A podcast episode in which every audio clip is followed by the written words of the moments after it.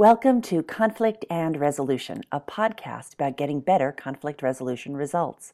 I'm your host, Tammy Lenski, a professional mediator, coach, conflict resolution author, and teacher.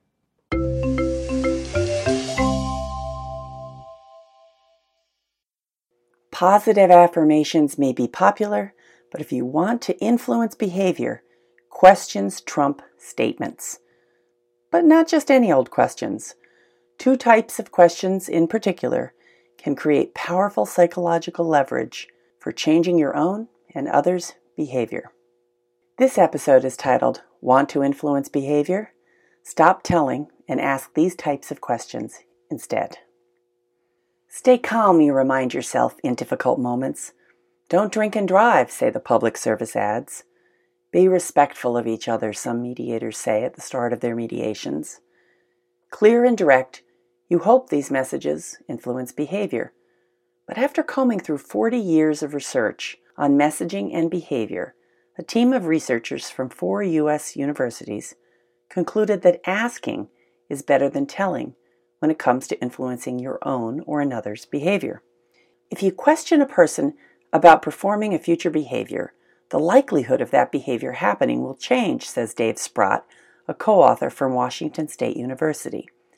It appears that questions prompt a psychological response that's different than the response to statements. This means, for instance, that please recycle is likely to have less impact than will you recycle?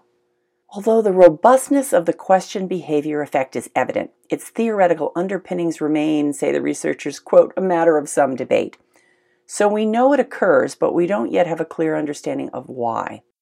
Is it because will you recycle makes us look inward? Is it asking for commitment? Is it causing a deeper analysis? Prompts discomfort from guilt if we don't recycle? We don't really know yet. Here are a few other takeaways from the meta analysis. Researchers found the effect to be strongest when questions are used to encourage behavior that fits the receiver's personal and socially accepted norms. Translation Will you agree not to interrupt? is likely to yield excellent results if asked of my husband, yet to be somewhat less effective if asked of me. And I'll provide links in the show notes about why that might be. The effect is weaker where vices and bad habits already exist. This isn't surprising, as we already know how difficult big behavior change can feel. The researchers suggest it's better to aim at small behavioral changes that collectively over time can lead to substantive outcomes. The effect was more pronounced with questions that can be answered with a yes or no and seems to be influential for at least six months. It's notable that the researchers repeatedly used will to construct examples of questions that have an impact. Will is, of course, the future tense of the verb to be, implying ownership and action. It is stronger than can and could, which imply the question is about ability rather than action. And it is stronger than would, which is conditional and implies possibility more than probability. Another type of question that has the power to move us to action is how can? Harvard psychologist Ellen Langer tells us that can and how can are vastly different from one another. Says Langer, when you ask yourself, how do you do something, you're bypassing your ego in some sense.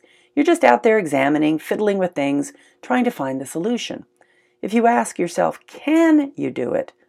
Then all you can really appeal to is the past.